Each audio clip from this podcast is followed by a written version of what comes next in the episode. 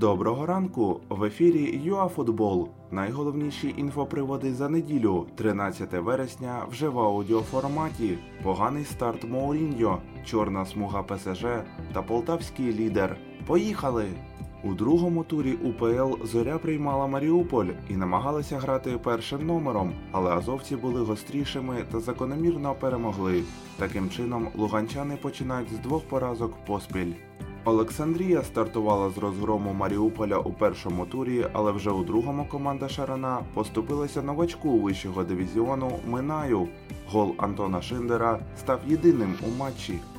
Також зазначимо, що Ворскла обіграла інгулець, забивши по голу в кожному з таймів. Після двох перемог поспіль полтавці очолили турнірну таблицю, проте ще не зіграний поєдинок між рухом та шахтарем.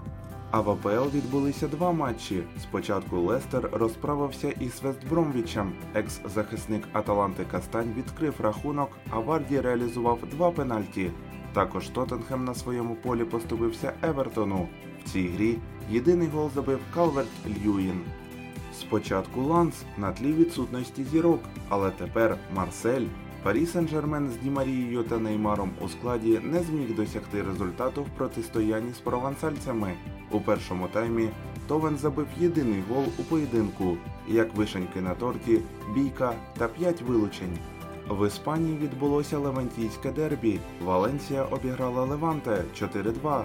Бетіс вирвав перемогу Валавеса завдяки голу Тельо на останніх секундах. А ось Вільяреал не зміг обіграти новачка Ла Ліги Уеску. Нічя 1-1. З таким самим рахунком завершилася гра Вальєдоліт Реал Сосєдад. Це були всі актуальні інфоприводи від ЮАФутбол за неділю, 13 вересня.